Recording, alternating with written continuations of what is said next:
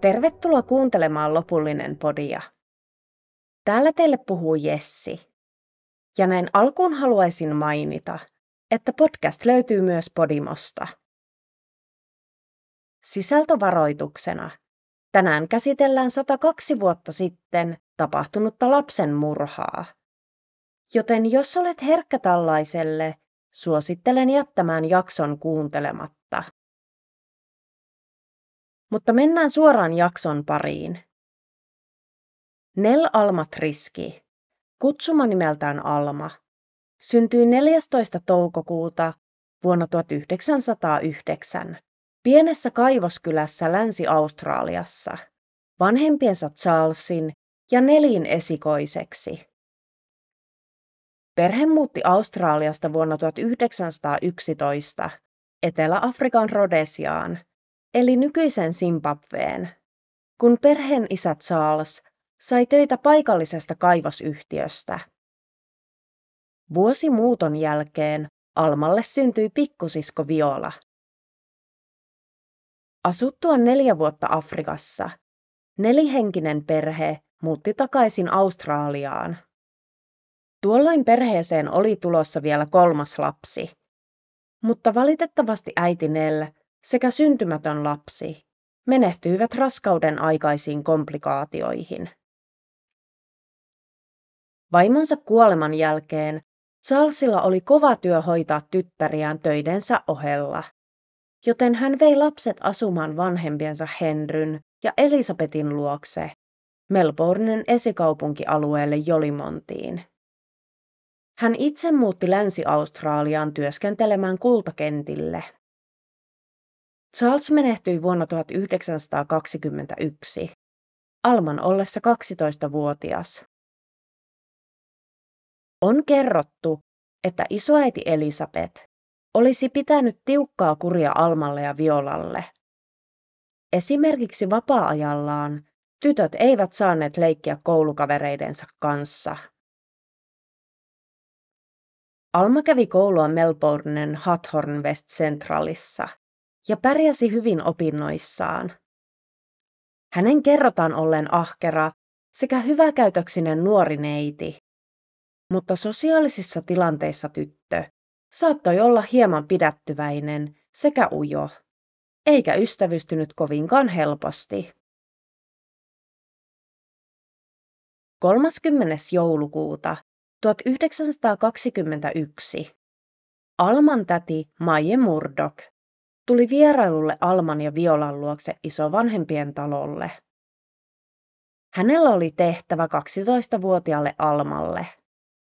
Täti pyysi, josko Alma voisi hakea lihapaketin muutaman kilometrin päässä olevasta Swatson Streetin teurastamosta, jossa Maijen aviomies työskenteli ja tuoda lihat sitten Majen kotiin Colin Streetille. Tämän jälkeen tyttö voisi palata takaisin kotiinsa. Täti tiesi, ettei tähän menisi hirveän kauaa aikaa.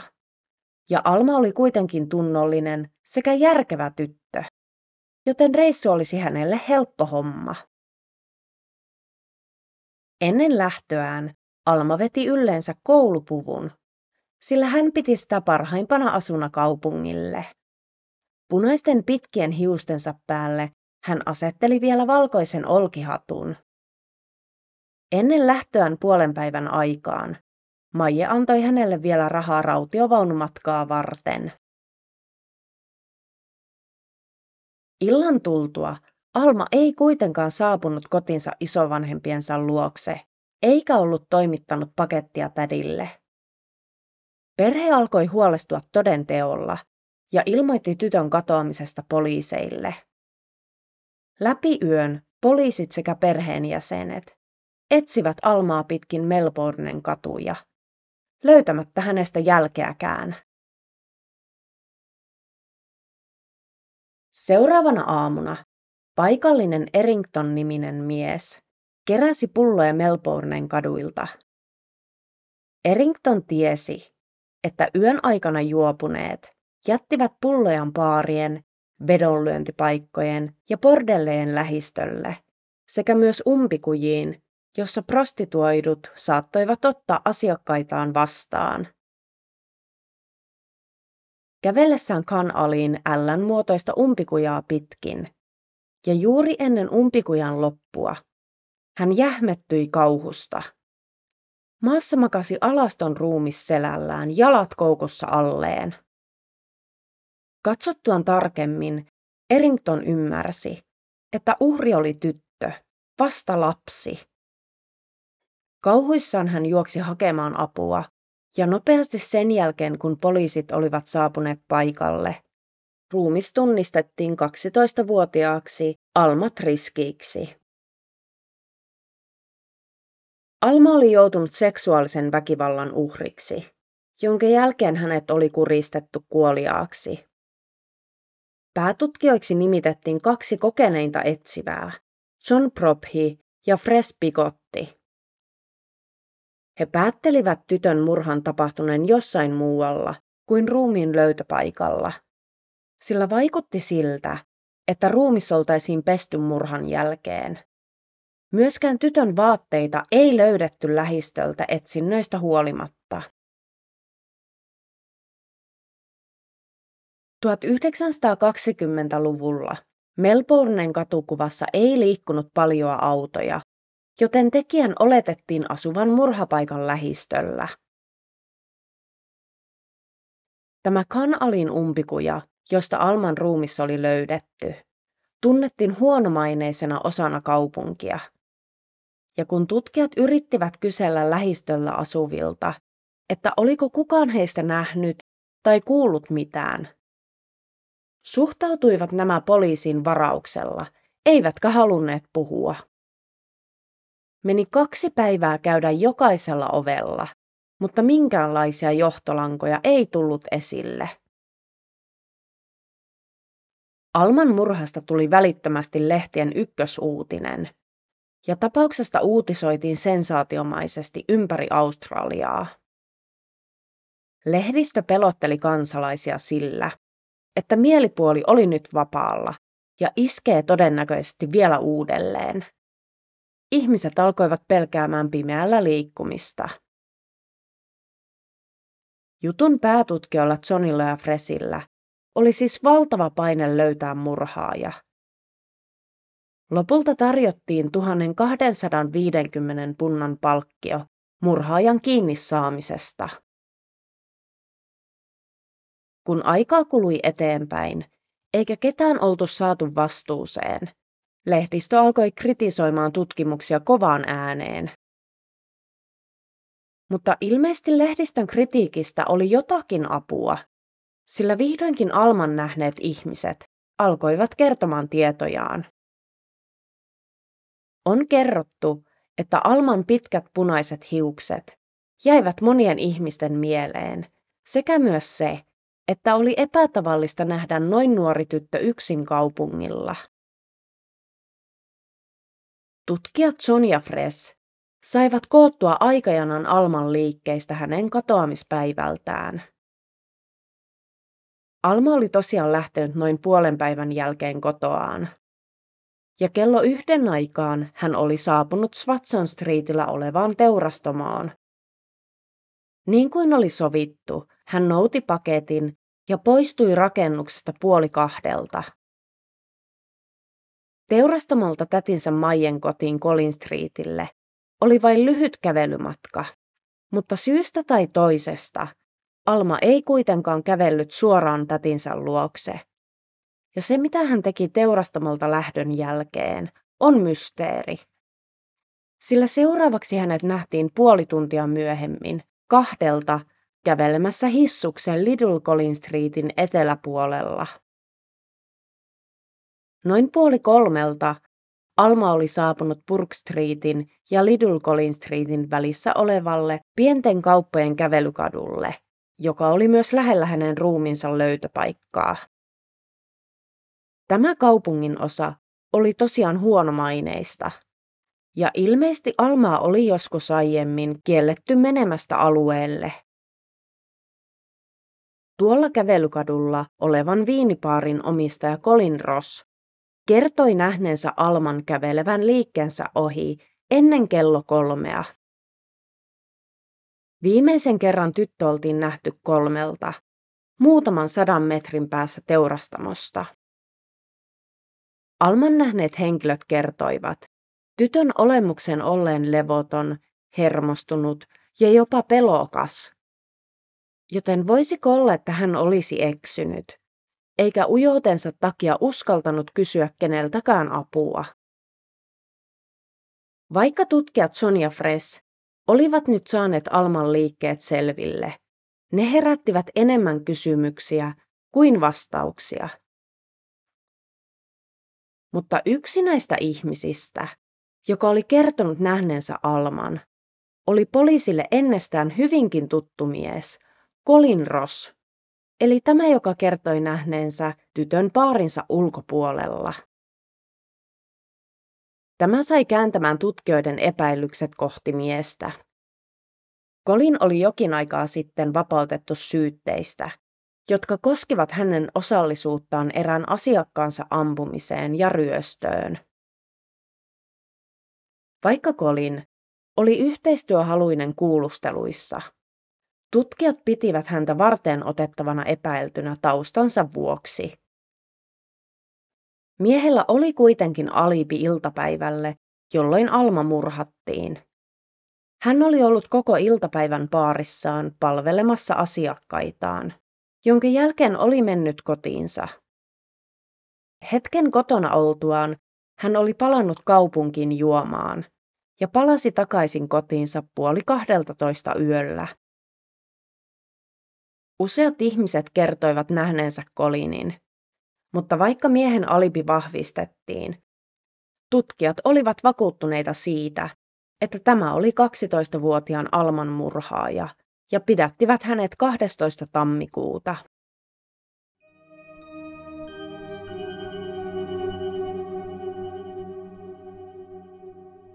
Colin Ross oli 29-vuotias, vahvarakenteinen monityöläinen.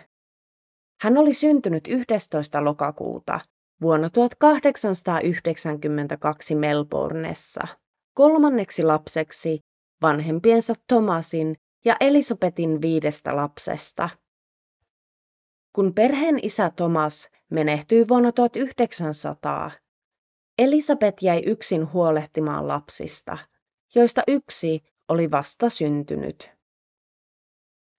Elämä yksinhuoltajana 1900-luvun alussa ei ollut helppoa, joten lasten ollessa hyvinkin nuoria he joutuivat lopettamaan koulunkäynnin hankkiakseen töitä, auttaakseen äitiä perheen elättämisessä. Colin lopetti koulun ollessaan 11-vuotias ja aloitti työskentelemään paikallisella louhoksella. Seuraavien vuosien aikana Colin työskenteli siellä, mistä vain sai töitä. Erään lähteen mukaan teini-ikäisenä Colinilla olisi ollut umpilisäkkeen tulehdus, jonka jälkeen hänen oli vaikeaa tehdä ruumillista työtä. Ensimmäisen maailmansodan aikana Colin oli osastopäällikkönä Broadmindausin armeijan sairaalassa.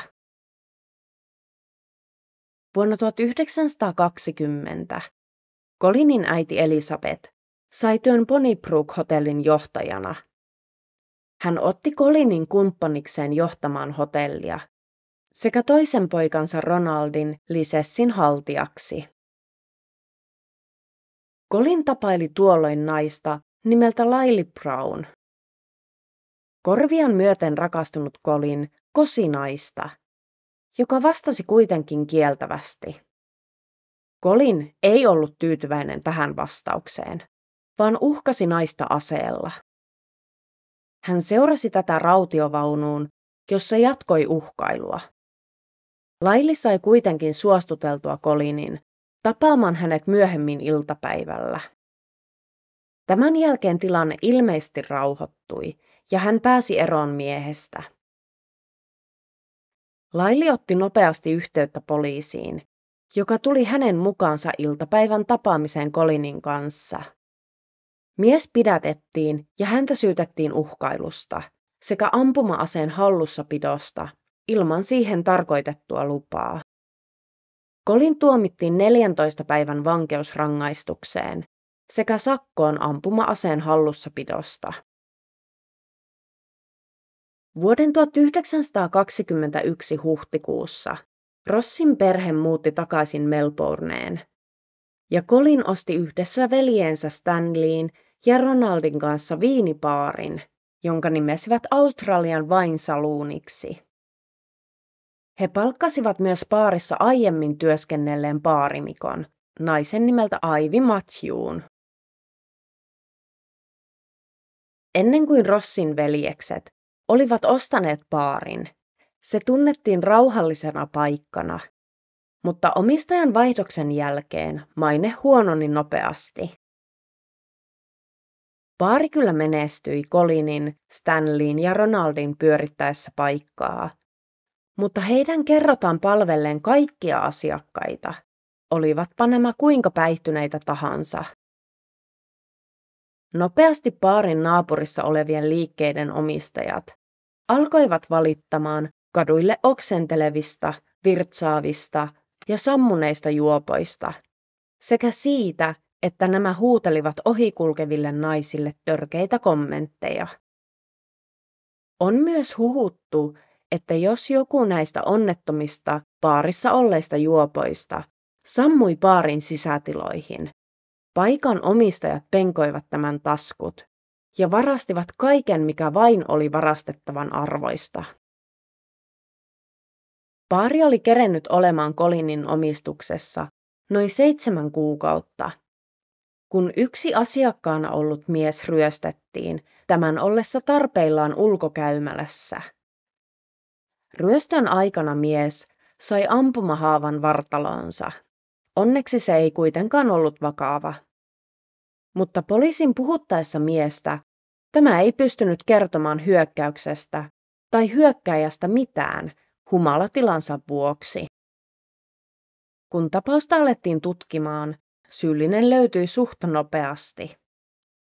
Hyökkäjänä oli toiminut nuori englantilainen turisti nimeltä Frank Falls. Frank oli reissunsa aikana tuhlannut jo melkein kaikki rahansa ja tarvitsi kipeästi lisää. On mitä ilmeisintä, että Frank oli ollut Colinin paarin asiakkaana, jolloin myös Colin oli saanut tietää miehen rahaongelmista. Siispä hän tarjosikin nuorukaiselle diiliä. Suunnitelmana oli, että Frank ryöstäisi jonkun paarin asiakkaan, ja tuotot jaettaisiin Frankin ja Colinin kesken. Colin oli varmasti myös kertonut Frankille, että hän ei kertoisi poliisille tietävänsä, kuka ryöstön takana oli. Asia tuli poliisin tietoon tavalla tai toisella, joten myös Colin pidätettiin. Kun Colinia kuulusteltiin, hän syytti kaikesta paarimikkona toiminutta Aiviita, joka oli aiemmin kieltäytynyt keskustelemasta asiasta poliisien kanssa. Mutta kun Colinin äiti Elisabeth oli käynyt juttelemassa naisen kanssa, tämä alkoi puhumaan poliiseille ja vakuuttamaan, että Colin oli syytön. Ja myös Colin lopetti syyttämästä Aiviita ryöstöstä. Mutta samaan aikaan Aivi alkoi pitämään itseään paarin johtajana. Ja varmaan viimeisin virhe oli se, että hän alkoi nostamaan rahaa paarin kassasta omaan käyttöönsä. Colin vapautettiin syytteistä, mutta ryöstön suorittanut Frank tuomittiin puoleksi vuodeksi pakkotyöhön. Nopeasti Colinin päästyä vapaalle jalalle, paarimikko Aivi erotettiin tehtävistään paarissa. Colin oli tosiaan nyt pidätetty Almat Riskin murhasta epäiltynä, ja useita tunteja kestäneiden kuulusteluiden jälkeen tutkijat John ja Fres olivat varmoja, että mies oli takuvarma syyllinen. Jo silloin, kun Alman ruumis oli löydetty, pääteltiin, että tyttö oli murhattu muualla, koska ruumis oli selvästi pesty ennen tuomistaan kanaliille. Eikä uskottu, että Alma, joka oltiin nähty viimeisen kerran kello kolmelta päivällä, olisi maannut kuolleena kadulla seuraavaan aamuun saakka, niin ettei kukaan olisi huomannut tätä.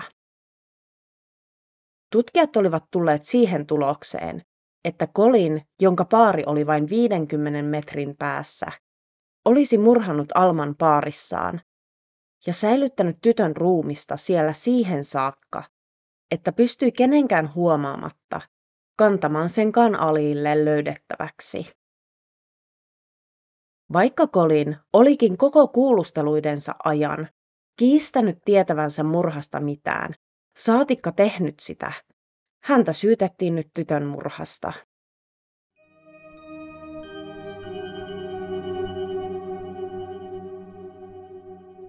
Oikeudenkäynti alkoi helteisenä päivänä, 7. helmikuuta vuonna 1922. Sadat ihmiset kerääntyivät oikeustalon pihalle nähdäkseen miehen, jota oli jo lehdistön toimesta riepoteltu etusivuilla syyllisenä. Syyttäjä toi esille, että kun Kolin oli pidätetty perheensä kodista 12. tammikuuta, paikalla ollut poliisi oli suorittanut kotietsinnän asuntoon. Olohuoneesta löytyi kaksi peittoa, joiden Kolin oli kertonut olleen hänen paarissaan. Tämän paarin hän oli sulkenut ilmeisesti kokonaan uuden vuoden aattona. Kun näitä peittoja syynättiin vähän tarkemmin, niistä löydettiin kultaisia hiuksia. Peitot lähetettiin analysoitavaksi valtion laboratorioon, ja niistä löydettiin yhteensä 22 hiusta, ja toisesta peitoista löydettiin siemennestetahroja. Myös Almalta otettuja hiuksia lähetettiin laboratorion verrattaviksi. Hiuksia tutkinut analyytikko kertoi oikeudessa, että oli tutkinut hiuksia mikroskoopilla ja tullut siihen tulokseen, että Kolinin talosta löytyneet hiukset olivat vaalean kastanjan ruskeat. Ja tässä kannattaa muistaa, että Alman hiukset olivat punaiset. Kun analyytikko oli mitannut niin viltistä löytyneiden kuin Alman hiustenkin halkaisijat, hän huomasi niiden olevan eri paksuisia. Hän kuitenkin kertoi oikeudessa olevansa sitä mieltä, että vaikka hiusten värissä, pituudessa ja halkaisijassa oli pieniä eroja, olivat ne peräisin yhdestä ja samasta henkilöstä. Kolinin asianajajat George Maxwell ja Thomas Brennan, jotka olivat kokeneita rikosasianajajia, kommentoivat tätä väitettä oitis, sillä heidän silmissään hiukset eivät voineet olla samalta henkilöltä, koska olivat eri paksuisia sekä eri värisiä. Lisäksi he kommentoivat myös, että analyytikolla, joka hiukset oli tutkinut, ei omannut aiempaa kokemusta hiusnäytteiden analysoimisesta ja vaativat, että joku pätevämpi tutkisi hiukset uudelleen, mutta tästä kieltäydyttiin. Oikeudenkäynnissä kuultiin myös todistajia.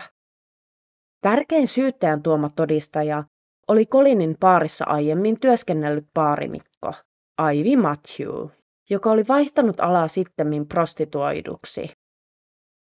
Kun Aivia oltiin puhutettu ensimmäisiä kertoja 5. tammikuuta, hän oli kertonut tutkijoille, ettei ollut nähnyt Almaa tämän katoamispäivänä, eikä hän tiennyt tapahtuneesta mitään.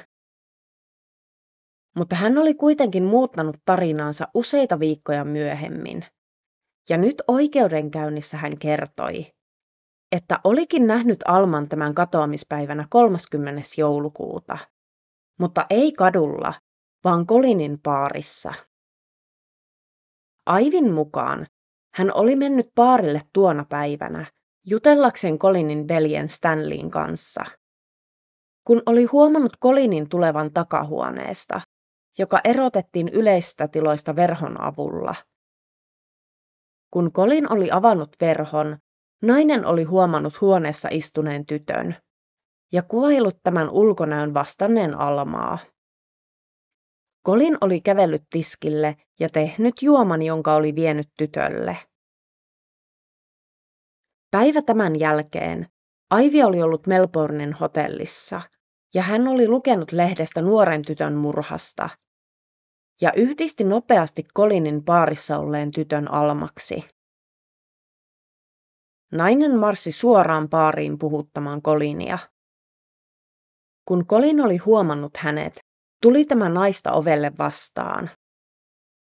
Aivi oli oitis sanonut, että tiesi tytöstä ja kysyi, mitä mies tälle oikein oli tehnyt.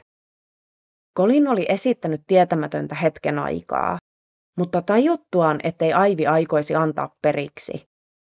Käski Kolin naisen mennä kadun päähän, jossa he voisivat puhua rauhassa.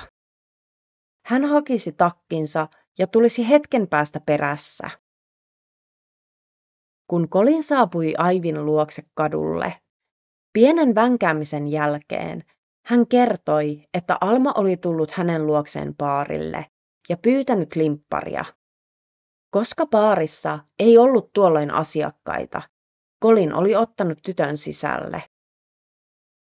Alma oli ollut paarin puolella neljään asti, jonka jälkeen Kolin oli pyytänyt tätä menemään takahuoneeseen, kun paarin oli tullut Kolinin ystävä. Ystävän lähdön jälkeen Kolin oli jutellut Alman kanssa siihen saakka, kunnes hänen veljensä Stanley oli lähtenyt paarista. Aivin mukaan Kolin oli sanonut hänelle, että tietää hän Aivi hänet ja hänen sairaan kiinnostuksensa lapsiin. Ettei hän vain pystynyt hillitsemään itseään ja kaikki oli ohi minuuteissa. Seuraavasta oli vähän epäselvää tietoa lähteissä, sillä joidenkin lähteiden mukaan ennen oikeudenkäyntiä puolustus oli saanut tiedon, että nainen nimeltä Julia Gibson, joka toimi ennustajana nimeltä Rouva Kurkha, kutsuttaisiin todistajaksi oikeudenkäyntiin, sillä hän olisi nähnyt Aivin ja Kolinin juttelemassa keskenään. Mutta ilmeisesti tämän Julian todistusta ei kuultu oikeudenkäynnissä. Toisissa lähteissä tämän Julian nimeä ei mainittu ollenkaan. Eräs toinen todistaja, nainen nimeltä Olive May Maddox, kertoi nähneensä nuoren tytön paarin takahuoneessa. Sekä yksi Kolinin vankitovereista kertoi miehen tunnustaneen hänelle tekonsa vankilan pihalla.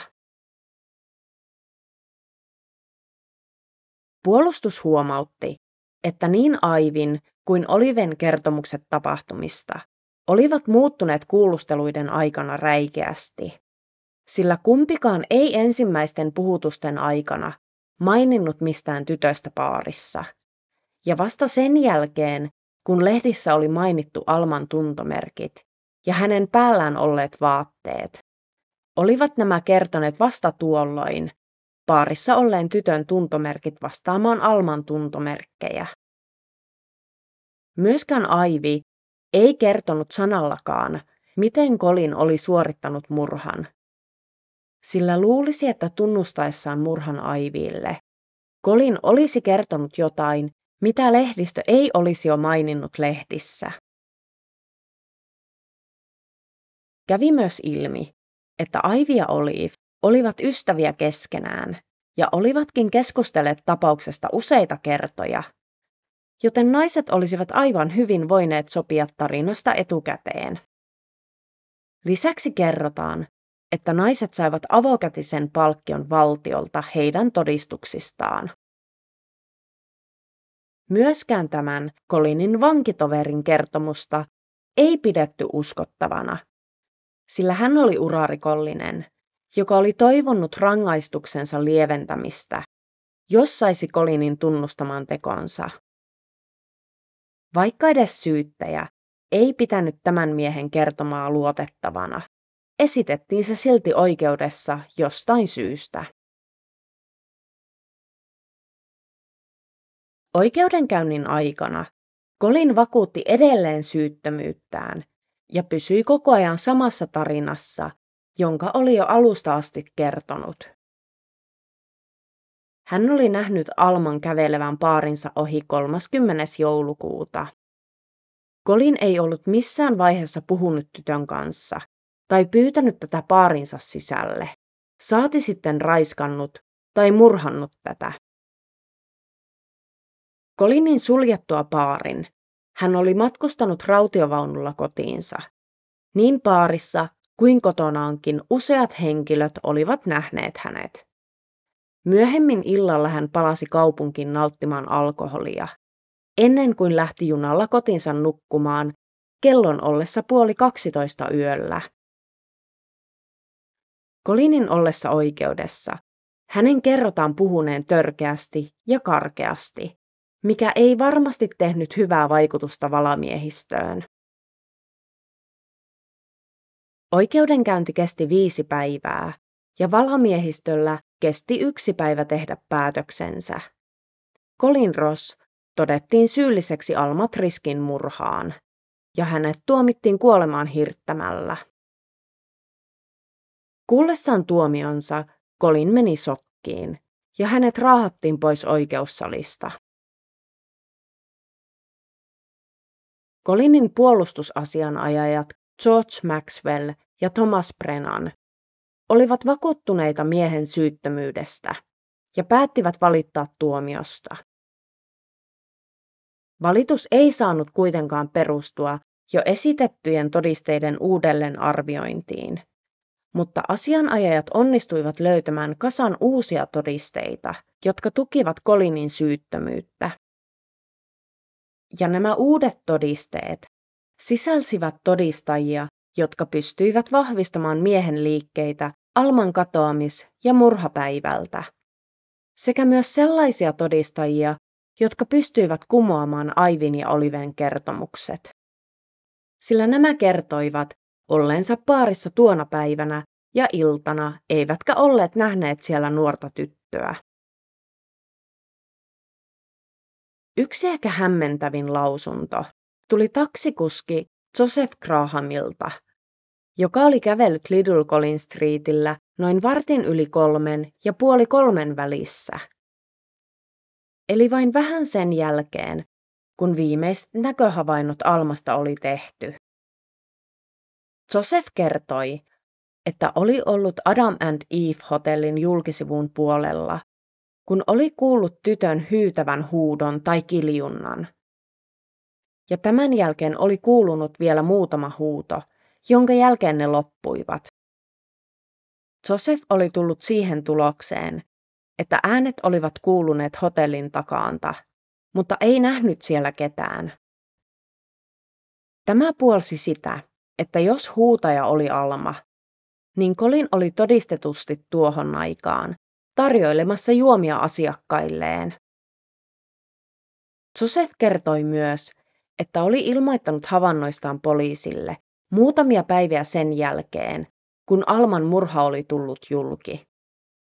Ilmeisesti hänen kertomustaan ei oltu noteerattu mitenkään tutkijoiden toimesta. Vaikka asianajajat Maxwell ja Brennan olivat nyt keränneet uusia todisteita, valitus hylättiin viktoriaanisessa tuomioistuimessa he pyysivät vielä mahdollisuutta viedä asia korkeimpaan oikeuteen, mutta tämäkään ei onnistunut. Samaan aikaan kun asianajajat taistelivat valitusten kanssa, Colin sai kirjeen vankilaan mieheltä, joka ei paljastanut henkilöllisyyttään, mutta myönsi olevansa Alman murhan takana ja kierivänsä nyt syyllisyyden tunteen kourissa – hän ei kuitenkaan halunnut antaa itseään ilmi, koska ei halunnut aiheuttaa perheelleen niin suurta surua. Myös Kolinin teloituksen aamuna 24. huhtikuuta 1922 hänen asianajajansa saivat kirjeen, jonka uskottiin olleen oikean tappajan kirjoittama. Ennen teloitustaan Colin kirjoitti perheelleen kirjeen, jossa kirjoitti, että tulee päivä, jolloin syyttömyyteni todistetaan. Kun Colin Ross käveli hirsipuulle, hän vakuutti vielä Jumalan nimen olevansa syytön. Viranomaiset olivat päättäneet kokeilla teloituksessa tavanomaisen eurooppalaisen hamppuköyden sijasta uutta nelisäikeistä köyttä, jota ei oltu aikaisemmin käytetty Australiassa teloituksissa. Kun Kolinin kaulan ympärille oli asetettu hirttoköysi ja hänet tiputettiin tyhjyyteen, ei solmu kiristynytkään tavanomaiseen tapaan. Kolin ei kuollut heti, koska hänen selkärankansa ei katkennut, vaan murtui. Hän kouristeli ja yritti saada köyttä löysättyä kaulaltaan. Kolin kuristui hitaasti kuoliaaksi. Hänen teloituksensa uskotaan kestäneen kahdeksasta minuutista 20 minuuttiin. Epäonnistuneen teloituksen jälkeen Melbournen vankila päätti, etteivät käyttäisi tällaista köyttä enää uudelleen.